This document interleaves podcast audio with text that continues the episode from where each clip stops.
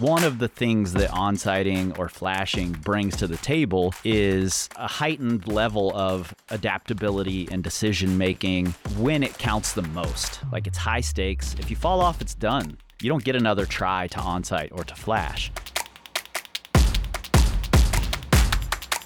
Hey y'all, I'm Ryan Devlin, and welcome to the Struggle Climbing Show's Pro Clinic on flashing and on-sighting with a tactical master and climber coach who just loves this aspect of climbing, Mr. Kris Hampton.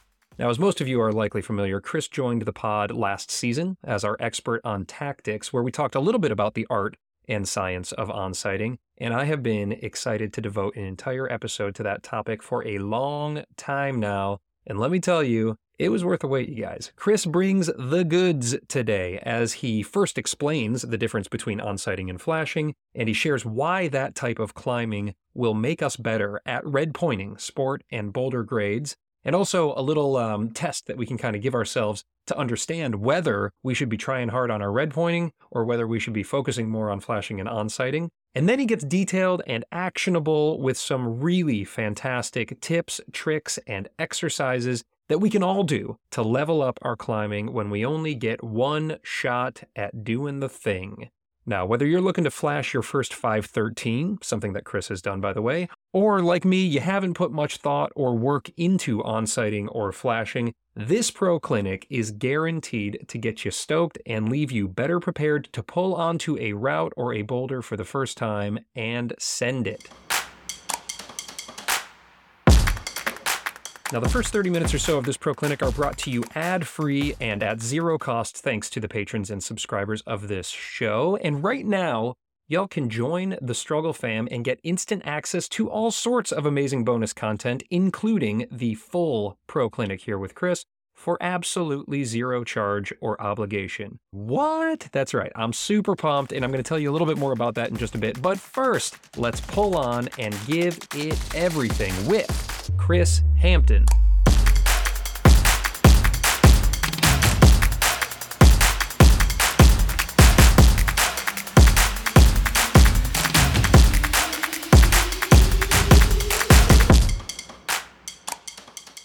Well, dude, it's fantastic to see you. I'm psyched to chat. You're fresh in my ears right now, too, because Written in Stone was just released yesterday. Yeah, it's really exciting to have it out for everyone. Uh, you know, I've been working on this thing for quite a while at this point, and it's really fun to see people engaging with it and to hear from people, you know, who are learning things from it and getting excited about it. And we've got some big ones coming this season you know, I'll let the cat out of the Can- bag can a little tease bit any of here, them? but yeah, we've got Ondra, we've got Megos, I've got Steve McClure and Buster Martin, and Beth Rodden is going to come on later to talk about Lynn Hill again. I'm saying too much now, but we've got some great episodes coming and some mm. bonuses along the way, just some interesting things that I've sort of discovered in the research or dots that I've connected in the research that I'm really excited to delve into more. So they'll go a little off script for these bonus episodes, but they're going to be really fun. Oh man, I'm I'm so psyched. The 90s, so much happened in the 90s, man. Like it's crazy when you think about like the explosion. I mean, you just mentioned Lynn Hill's name twice. She could probably be mentioned a few times, in fact, when you're talking about the 1990s and what she was able to accomplish. and it's funny because I had Lynn on the show and I was like, it's probably the worst interview I've ever done because I was so starstruck. I just I feel that way about my Katie interview. I've known Katie for most of my climbing career, but I'm still starstruck by her. I love that. I thought your your interview with Katie was fantastic. And you know what's so interesting for me, even again, having had Lynn on the show, so talking to her and also understanding her career, listening to this episode, I learned so much about, you know, like when you dive into the history of kind of this ethic of hang dogging and kind of the two Mm. sides, the tradies and the new age and and how Lynn kind of sat a little bit in a surprising position on that for those who haven't heard the episode yet. But also this 14A route in kind of this, I don't know, misogynistic, you know, veil over it I, I was aware of. But the way you tell the story and the way that you Mm. build to that really thrilling conclusion, it's one of those things where like even though it's history and you maybe know what's gonna come, I was still got like goosebumps at the end of it. So I, my hat's off to you for the storytelling, the sound design, because it brought these maybe one liner things that you knew, like, oh yeah, Lynn Hill did that. But it like it brought such drama and conflict and stakes and ultimate payoff Yeah. to it. I just really enjoyed the ride, man. I, I can't wait for the rest of the season. Good. I'm glad that came through. That's kind of the goal is to, you know, we're in an age where we get to hear from all of these heroes that we have, right? We have access to them. And I think that's really cool. But I also want to preserve some of that mythology and legend, you know, and I feel like I have to build it this way to preserve that. And some of the best compliments I've gotten on this thing are, you know, I've sent episodes to a lot of the pros I've talked to to talk about you know these ascents and these climbers that they're inspired by. And so far, several of them have been like, "Man, I got so psyched! I booked a ticket right after listening to your episode. I had to go back to the Frankenjura." You know, so that that feels so cool to me to be able to inspire these folks with the stories about these routes that they love. Oh my gosh, that's so rad. Well, I'm psyched. And having just listened to Katie Brown, which you just mentioned, of course, and your tee up for that, talking about her on site of Omaha Mm. Beach, I'm excited to maybe wrap that into the lens of this conversation, of course, which is going to be talking about flashing and on sighting and how epic for her to walk up to that route, Yeah. not knowing anything about it, and do what she did on it.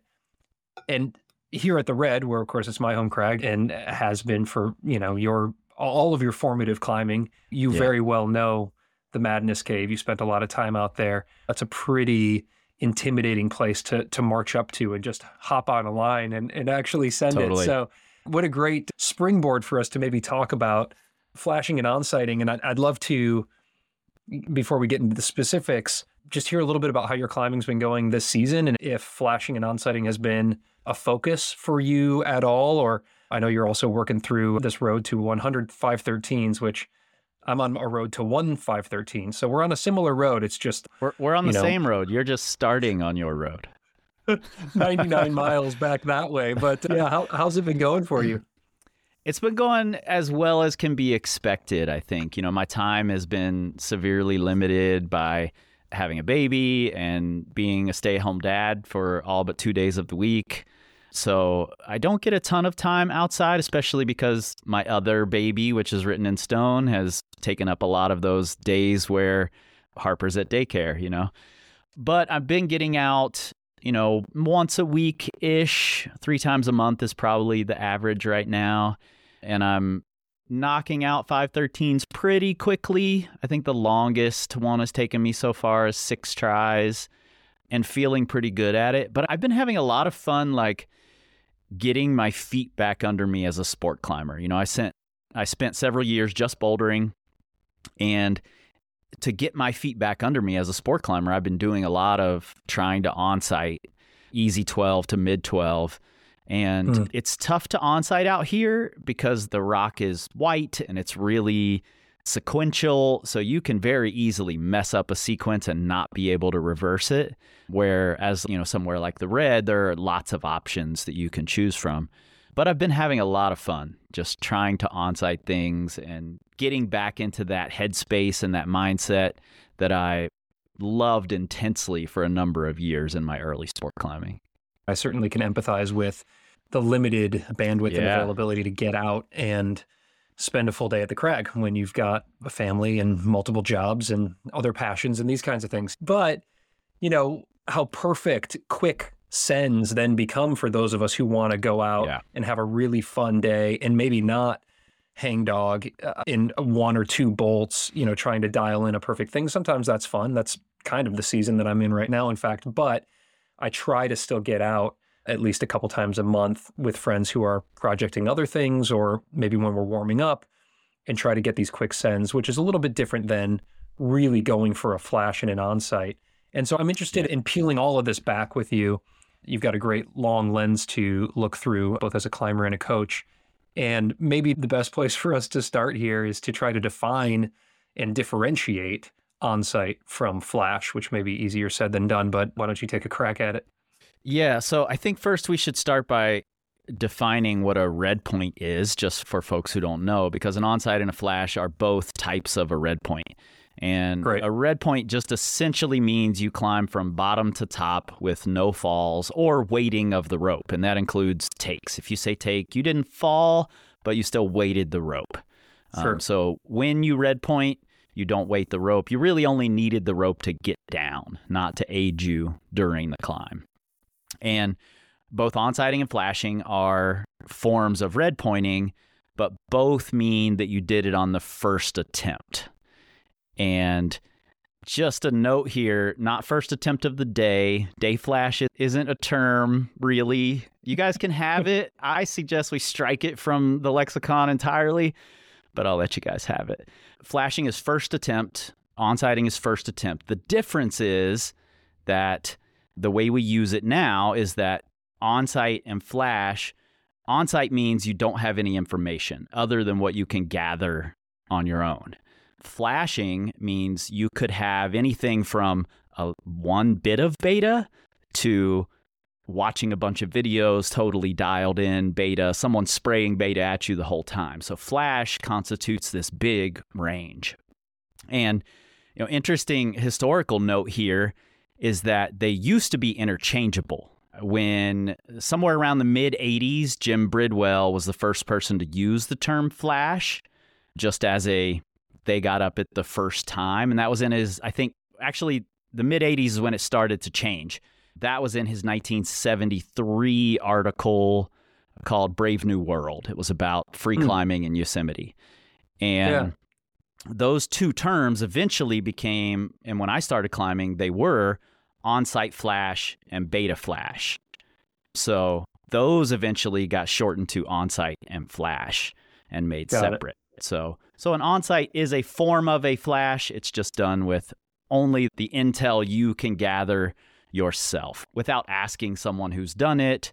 And then there's lots of gray area. Yeah, and to understand that last point on the onsite, the intel that you gather yourself is you're talking about standing underneath the climb, not necessarily being on YouTube ahead of time and gathering intel that way. It's, right, it's right. truly not knowing anything about the route or the moves aside from what you can see at the cliff or the boulder. Yeah, if you watch someone climbing it, that blows your on site. Got it. Um, Got it. So if you see Okay. how any of the moves are done or which of the holds should be used or any of the sequences, that automatically puts you in flash territory. And then Flash, to your point, it could be one little bit of beta, it could be a month of research on YouTube, and it could be as you're climbing, having somebody stand at the base who's climbed that route a ton of times saying, okay, left hand up two inches. No, skip that pocket. That's a trap. Go to the next one. It can literally be Yeah. somebody essentially narrating the climb for you. The challenge, of course, in either of these, but to different degrees, is that you haven't been on the climb, so you don't know the body positions. You don't know, even if somebody says, hey, the next one is good, maybe it's good for them, it's not good for you. So it's obviously more challenging than if you were to work the route, if you were to work it on a top rope or bolt to bolt it. But there's a big difference, it sounds like to me, and certainly from my experience, there's a huge difference between a true on site and a flash where you've taken in a ton of information. Totally. Big, mega difference. It's much harder to figure things out on the go, as anyone who's climbed a lot knows. Now, what about this notion of the draws being hung or not hung on a Mhm. sport route? Yeah, that's all. So there are things we've accepted as okay, fine, these will still count for an onsite. Things like there's chalk on the route, there's tick marks, there's Mm. draws hanging, all of that stuff in the old times may not have been considered an onsite. It wasn't even considered a red point at one point if the draws were hanging. You had to hang your own draws for it to count. That pretty Mm. quickly in, you know, once sport climbing took hold, that pretty quickly changed. But yeah, that's sort of where the gray area comes in. We've sort of blurred the lines more and more as climbers have gotten better and they've gotten more interested in this game of onsighting and flashing. We've blurred the lines quite a bit.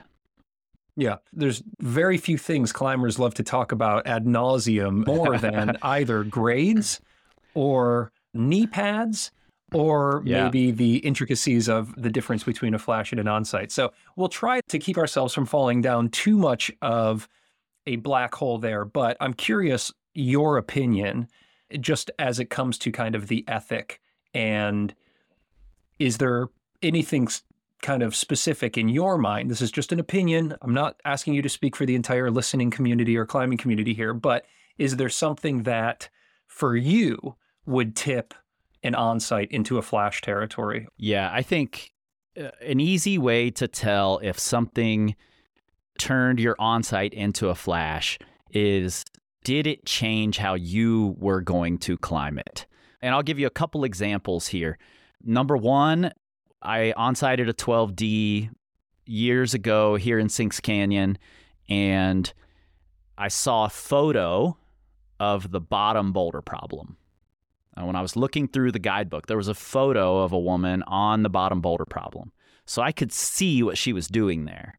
But that's also how I had already read it. That's the way I was right. going to climb the boulder problem. It was fairly obvious. So I still considered that an on-site. But years before at the Red, one of my first 12D on-site attempts was on a route called Peace Frog at the sanctuary. And I was climbing it and I was on-siting and I was climbing well, but I was getting a little pumped and I was three quarters of the way up or something. And someone on the ground said, Get a good shake there. And the first thought in my head was, I'm not at a hold where I can shake. And I looked down and I had just missed a rest hold. It was off to the right mm-hmm. a little bit and I had missed it and I just climbed right past it. So I climbed down to that rest hold. I shook out and then I finished the route. And I was like, you know what? I can't take an on-site for that because that person gave me a crucial piece of information that changed the way I was climbing it. Um, if someone would have shouted up beta that I was already doing, I'm still taking the on-site. So that's sure. my own personal blurred line is did something change the way I would have climbed it? That's how Got I it. discern. I like that. And everything to, to some extent with climbing for, for those of us who are not sponsored athletes and getting paid for clipping the chains yeah. on any given route, it really is a personal thing. And if you add an asterisk and you know that makes you feel better about you know the the climb in that manner or or you don't it's more about kind of being honest with ourselves and uh, to some extent honest I, I, guess with the community if we're going to be sharing it that kind of thing but for the most yeah. part nobody really cares all that much I'll, I'll give just a little counterpoint to that not maybe not a counterpoint but just a slightly different perspective is my hardest flash to date was return to chris snyder at hmm, roadside mm, an 11d route. such a great route just so long and I didn't know anything about it, but my buddy wanted to give it a go first. And he climbed just the bottom section, which is kind of like a interesting, like slabby vert type thing before it kicks into the never ending haul to the chains. And he got up to where you have to pull into the kind of the steep section and mm-hmm. just decided that he wasn't feeling it and he lowered off. And so I, I saw how he did that. I was belaying him. He hung the few draws, you know, on, on the bottom there. I climbed up through that and then hung the other like nine draws that came after that and, and made it to the top. And so I kind of considered it like an 80% on-site, but I feel like it was more of an on-site than a flash. But we're, you know, yeah. again, we're maybe pulling hairs here that don't necessarily need to be pulled. But I, I think it's, you know, it's kind of a fun, never-ending circular discussion amongst climbers. Yeah, totally. And you're right. It's very personal. I was just listening to Jonathan Siegrist talk about this on Climbing Gold, and I liked mm-hmm. his his idea that you know the more we disclose uh, and the more upfront we are about things as a community in general, you know, the more it sort of creates that paradigm and makes it so that we're all playing roughly the same game anyway. So I do like the honesty part of it you know, we all have our own gray area and it, it's very personal for everybody. I've seen, in fact, I gave move by move beta to a pro climber who I shall not name, one of the best boulders in the world, gave him beta move by move for Take That Katie Brown. He flashed it and then he logged it on 8A as an onsite.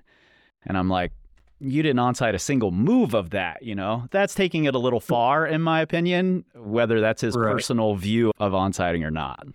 Yeah, I think it's there, there's at least a clear enough line between you know, getting a ton of information and having zero information where we should be able to make that distinction. Now, that said, and uh, I will invite um, a spirited discussion into the comments of this Instagram post when this episode comes out. But that said, no doubt flashing and on-sighting, if you just kind of lump them together as, you know, sub-disciplines of, of the first attempt at something, sending something on the first attempt, uh, yeah. is significantly a different experience than working a route or working a boulder and red pointing For it, sure. right? So let's maybe shift our sights towards that before we get into specific tactics and this kind of thing, which um, I'm, I'm excited to dive in with you. But can you speak to what the value is, both as a climber, but also maybe just experientially, of putting some emphasis on flashing or on sighting?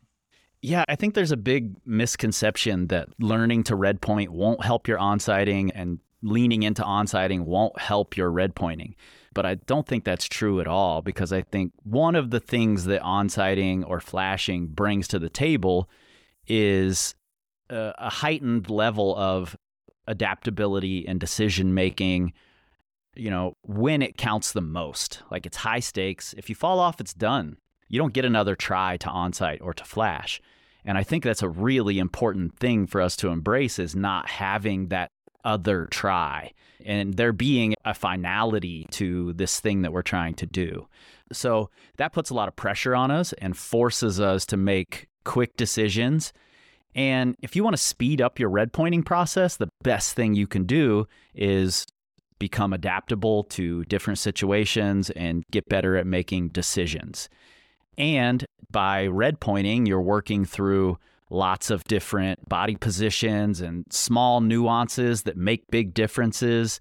And starting to learn those things inform your decision making process when you're climbing on a route. You know, you know that now not all side pulls are created equal. You don't just automatically backstep when you grab a side pull. There are seven other variations of this movement you can do, and you can run through those really quickly based on the situation that you're in, the more times you've encountered it. So I think the two are extremely valuable for each other. And clearly, this is a discipline or an area of focus that could be a lifelong journey. You mentioned Jonathan Siegrist totally. just a second ago. You've got some climbers, in fact, this season on Written in Stone talking about this. Maybe you could mm-hmm. highlight just what comes to mind as maybe some of the most impressive or most noteworthy flashes or onsights. Sure. For me personally, one of the most impressive I've ever seen was at the time, it was my big project. I was working on Transworld Depravity in the Madness Cave, and I knew everyone who was working on the route. And this little blonde haired, rosy cheeked kid walks up. You know, he looks like he's about 12 or 13. And he's like, Do you mind if I give it a try? And I'm like, Sure. I just came down. I'm going to be resting a long time. You know, take your time up there. Have at it. And this kid gets on and just fucking walks it with no problem.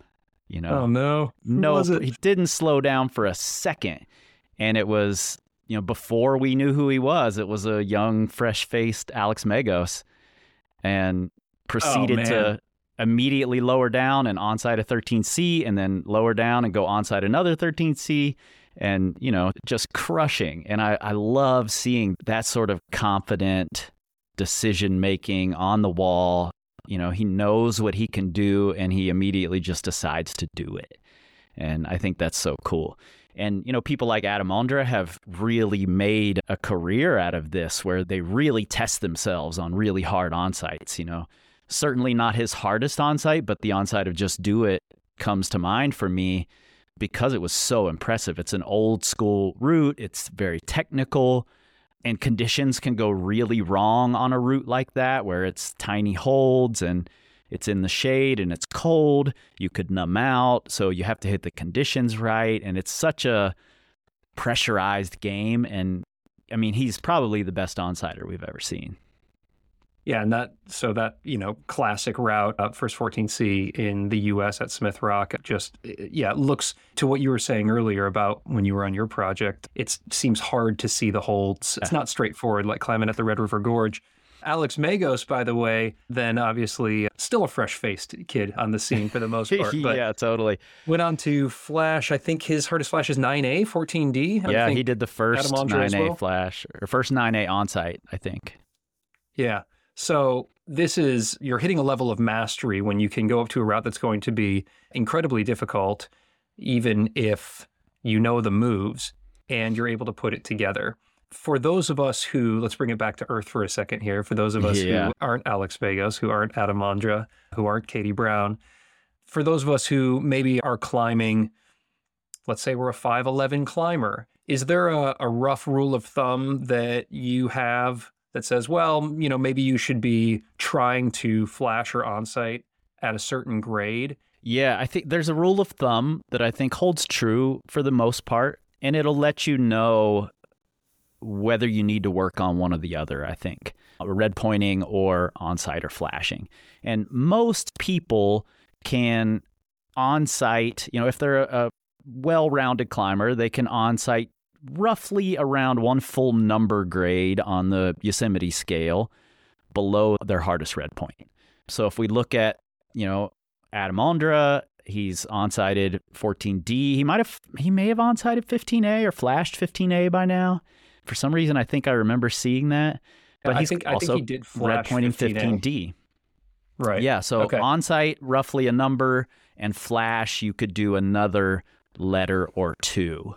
So you know, Alex Megos on sighting 14C and 14D, and he's red pointing, you know, 15C around that same level, 15D. So uh, in general, that's how it works. So I would say if you're, if you know that your onsite is like, say, 12B and your hardest red point is 12C, then you probably need to work on your red pointing and go try some harder projects and, and really give yourself a chance to do a harder project.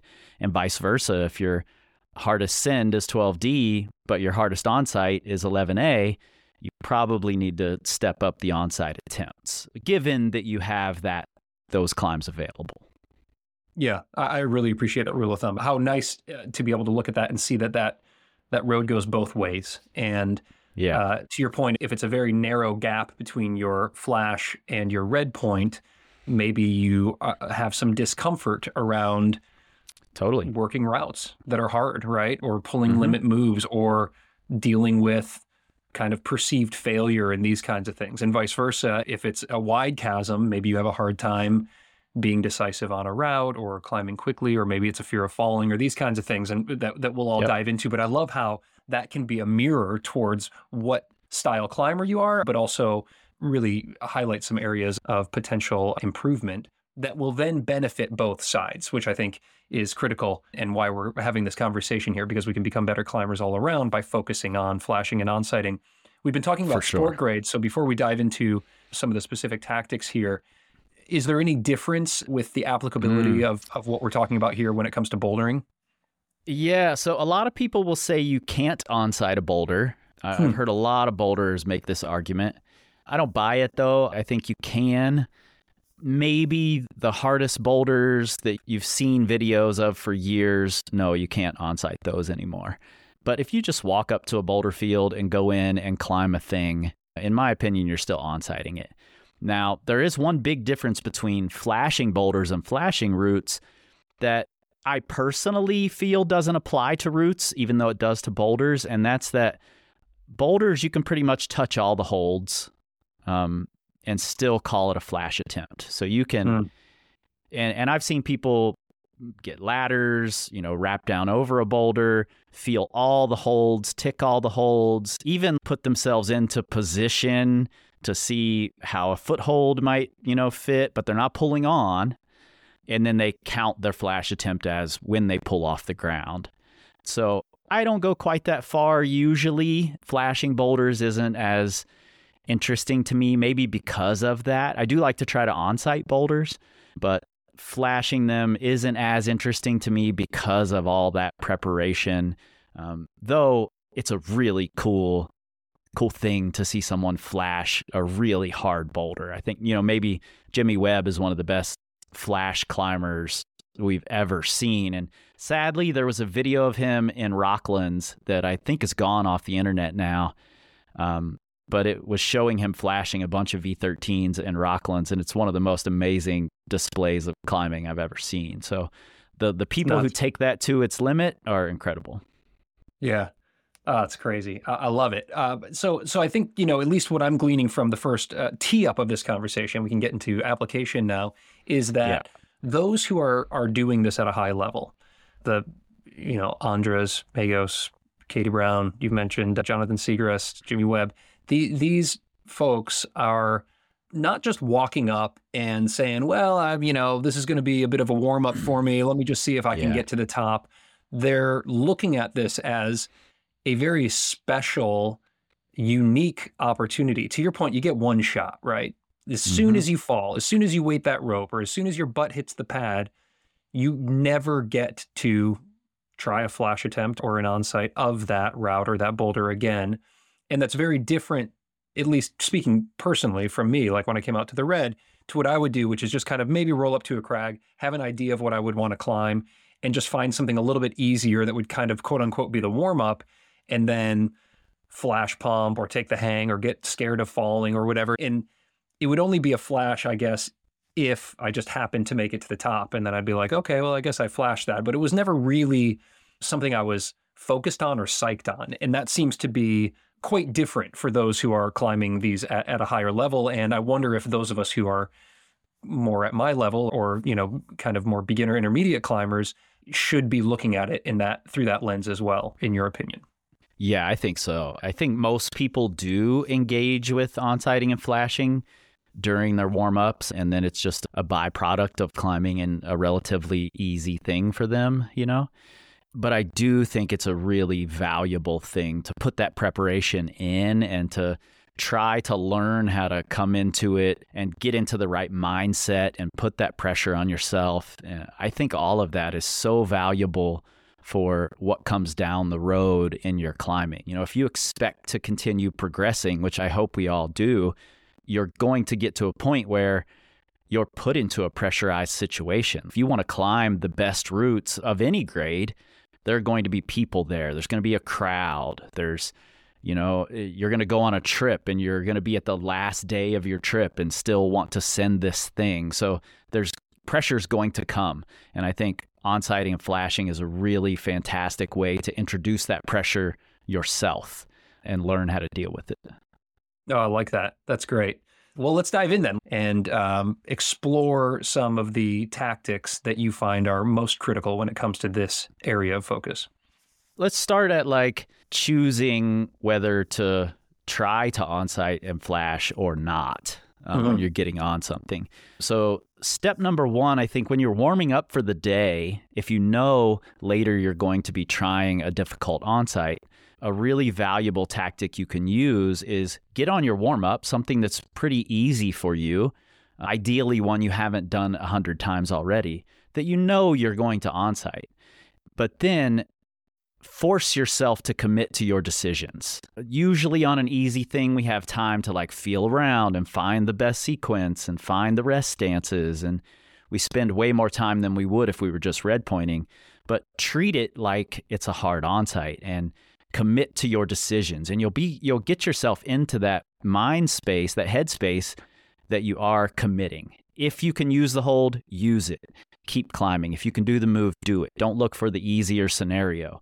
You might turn your 10c warm up into 11b by doing this but did you make it up? It did you onsight it? That's the important thing. Um, and then you can take that faster decision making over to the harder onsights. and you'll you can recognize did I make good decisions? Or were those just bad decisions and I was surviving, you know? You can do all of that stuff on your warm-ups if you sort of put those constraints into place and force yourself to do that. But then when you're approaching a harder route, you have to make the decision and I think it's important to make the decision do you want to try to onsight or flash it or do you want to try to do it second try third try is it a, a mini project because how you leave the ground, how you set yourself up is different for the two. If you're going up to project something or to do it second or third try, you're leaving the ground with curiosity, trying to find the best sequences, willing to say take when it makes sense to do that. But an onsight or a flash, number one, you should leave the ground with that in mind. Like, I'm not going to say take unless it's a dangerous situation, which most of the time you can suss out from the ground, whether it's a boulder or a route. You know, you know where the bolts are, you know how to pad the landing. And if you are trying to onsight, pad the landing well. Don't, you know, don't wait for like you get up to the crux and you're like, oh, um, I might swing this way when I fall off figure that out on the ground. You know, really pay attention to where the fall zones might be. Make sure it's padded out. Make sure you've told your spotters and your belayers, I'm I'm trying to onsight. Don't yell beta at me. You know, and if the crowd is if the crag is crowded, you might even want to talk to the people around you who are also trying this route and say, "Don't feed me beta." You know, don't say anything while I'm up there. I'm trying to onsight. Right. I mean, having been at, you know, some popular crags at the Red here recently as we're into October and every route is, you know, four deep, it's quite common. And I don't think it's uh, malicious, but it's quite common no, for no, people no. to just get psyched and want to yell some beta towards people. And, and you don't know if somebody, if you come up and somebody's climbing, you don't know, they might be going for the onsight. So I think as a general rule, it's always nice to ask somebody first, hey, do you want some beta? you know, even if they're on a rest yeah. on a route or they're tying in, hey, do you want some beta? That gives them the opportunity to say yes or no. But you brought up a really good, I think, point there, an interesting point on perhaps one of the reasons why there's this disparity between a flash and a red point of being maybe a number grade on YDS. And at least for me, this applies. And that's fear fear of falling, yeah. fear of, I don't know if that's going to be good up there. Am I going to spike? It, you know, like once you've been on a route a handful of times, you t- tend to get a little bit more comfortable moving more fluidly, taking falls, taking whips, these kinds of things, which you don't. So, is there anything that you recommend? To your clients or that you implement when you're going for a hard flash to help try to remove some of the fear so that you can climb with as much flow as possible knowing that you know that's one of the one of the challenges of flashing is that you're not going to know everything right? Yeah. I think it takes a lot of practice. You know it's not something you're going to click into just immediately the first time you try it. And for me number one it's helpful to have a routine before i get on the route if I know I'm going to try to onsight something, I go through my like hard climbing routine, which is take my harness off, put it back on. I feel like I'm suiting up.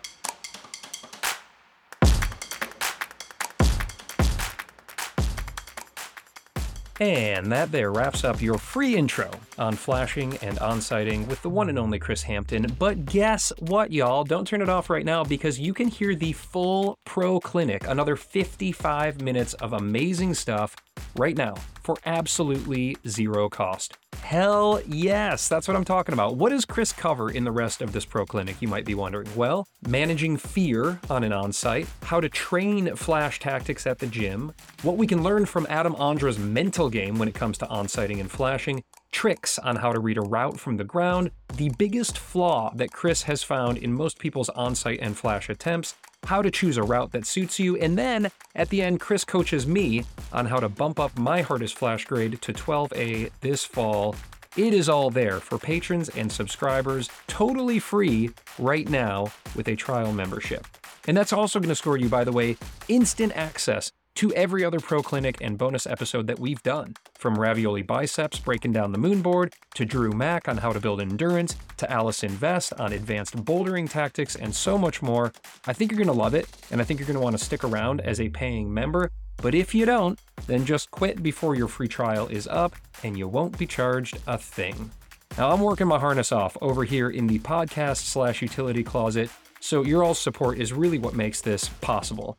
Heck, I might even be able to make a run at having this be my full time gig if you guys find value in what I'm doing and you're willing to part with a few bucks each month, which would be so, so rad. So thank you. I really appreciate you checking it out. And you can do it right now for zero cost. Just pop over to patreon.com slash the struggle climbing show to get that free trial going. Or if you're an iPhone person, you can double click for free right now in your Apple Podcast app. Thank you all so much. I love you. Now, remember to check out all of the great stuff that Kris has going on, and man, does he always have some great stuff going on. You can find him on IG at Power Company Climbing, and you can and should check out his newest podcast series, Written in Stone. Oh my gosh, it is so well done, y'all. You should go listen to it right now, or actually, you should go listen to it after you finish listening to this full episode and flash your hardest grade. Then go listen to Written in Stone. The Struggle is carbon neutral in partnership with the Honnold Foundation and is a proud member of the Plugtone Audio Collective, a diverse group of the best, most impactful podcasts in the outdoor industry, including, by the way, all of Kris's podcasts. This show was produced and hosted by me, Ryan Devlin. I hope your training and climbing are going great, and if you're struggling like I am, well, at least we all know that the struggle makes us stronger. See y'all soon.